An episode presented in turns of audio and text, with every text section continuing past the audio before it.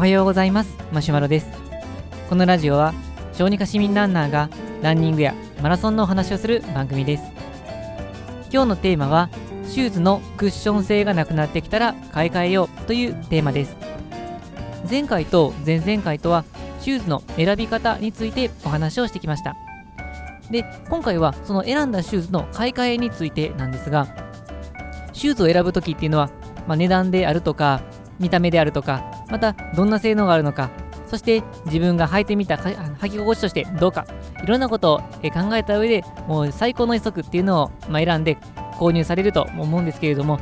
といってもそういう風に選んだランニングシューズも消耗品といえば消耗品なのでいつかはやっぱり買い替えないといけなくなってしまいます。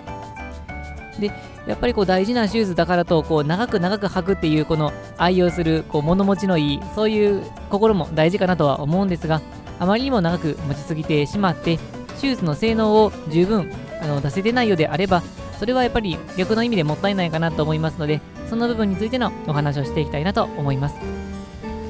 まあ、シューズの買い替える基準っていうのは人によって若干変わるかなと思うんですけどまあ、僕自身は、まあ、以前はですけど、ま、正直、一番最初は全然考えてませんでした。ま、いつか買い替えようかなとは思いつつも、まあ、正直ずっと履いてて、初めて買ったシューズっていうのは、最初の年にハーフマラソンを走って、まあ、次の年もハーフマラソンでそのまま使ってとしたので、まあ、都合2年使ってたかなと思います。まあ、確かに最初の時期っていうのは練習量も少なかったので、まあ、2, 年2年でも持ったのかなと思うんですけど、まあ、今から思うと、ちょっと長く履きすぎたのかなっていうような、そういう気がしています。で、まあ、僕自身こう履いていて、まあ、別に何かこう不都合を感じなかったので履き続けたということなんですが、ただここっていうのは一つ落とし穴があって、ちょっとずつの変化だと人間は気づきにくいということです。ゆでガエルの例えっていうのを聞いたことがある人あるかもしれませんが、カエルを、まあ、井戸の中に入れておいて、その井戸の水を少しずつ少しずつ温度を上げていって、まあ、最後お湯にするというそういう流れですが、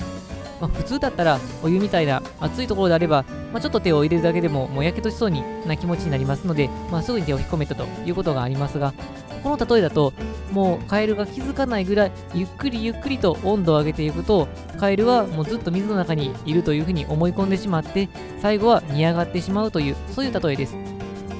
まあ、つまり人間はこのゆっくりとした変化には気づかないということで、まあ、脳科学的にもそういうことが証明されていて自分、まあ、自分で人間ですね。人間がその何かを感じるという時にはある程度の変化を伴ってないといけないのでこのゆっくりとゆっくりとした変化っていうのは非常に気づきにくいです。今回の話でいくとランニングシューズっていうのは使えば使うほどだんだんだんだんへたってはいくんですけれどもまあへたると言ってもまあ、少し走ったからといって性能がガクンと落ちるわけでもなく、まあ、そんなに差があるわけでもなく自分の感覚としても気づきません。ただある一定以上使い込んでくると十分その靴の性能を引き出せないぐらいまではへたってきますがただそこまでいたとしてもゆっくりゆっくり変化していきますので自分の感覚としては、まあ、まだまだ新品に近い状態で使えているそんな感覚になってきます。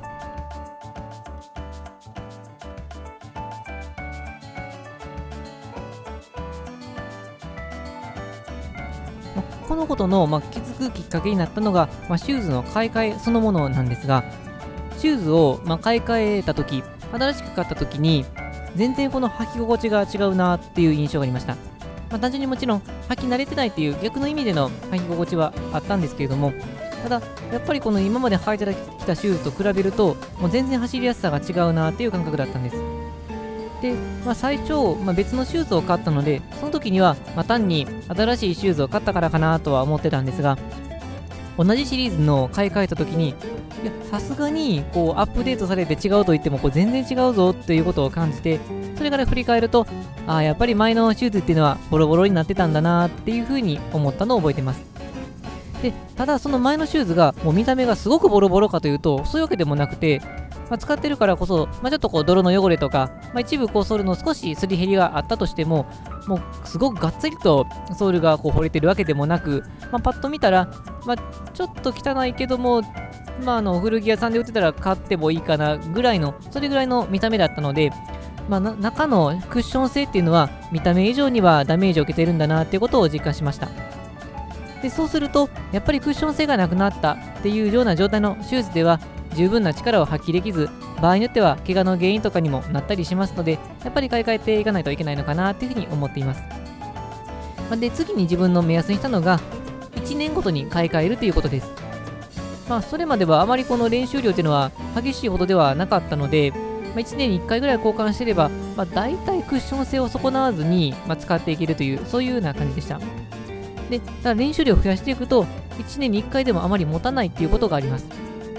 で今だと大体月間200キロぐらいで、3足ぐらいを今ストックを持ってますので、単純に3で割ると、えー、1ヶ月あたり、まあ、60キロぐらいの練習量になってきます。で60キロだとすると、まあ、1年経てば、まあ、700キロぐらいになってくるんですが、まあ、これがですね、えっ、ー、と、シューズにかなり寄ってきます。えっ、ー、と、これ、シューズ、ま、耐久性がだいぶ高いと言われているシューズだと、まあ、800キロから1000キロぐらいで、まあ、寿命っていうように書かれたりするんですが、ものによったら500キロから600キロって書いたりもします。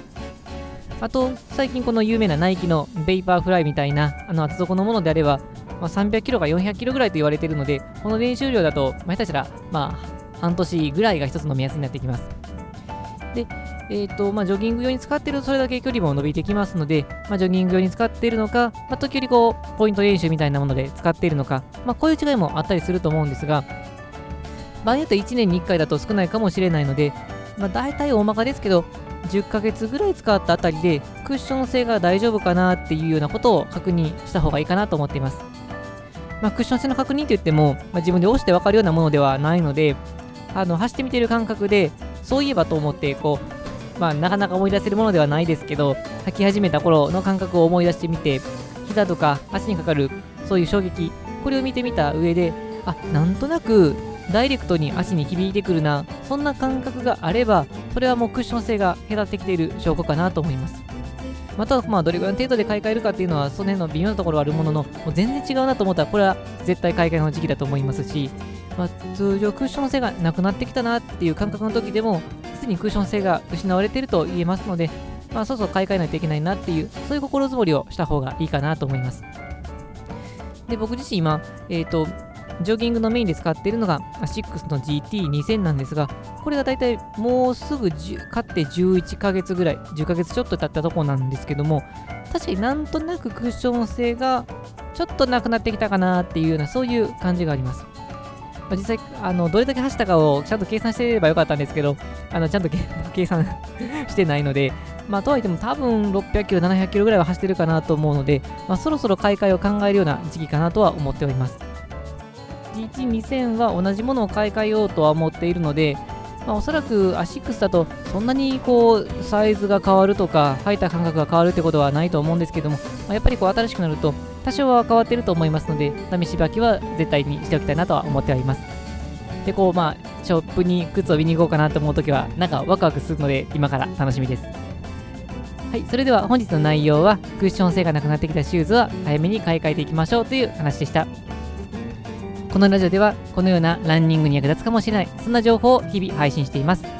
また僕自身は Twitter やブログでも情報を配信していますので気になった方は概要欄の URL をチェックしていただけると嬉しいです。それでは本日もランニングを楽しんでいきましょう。それではさようなら。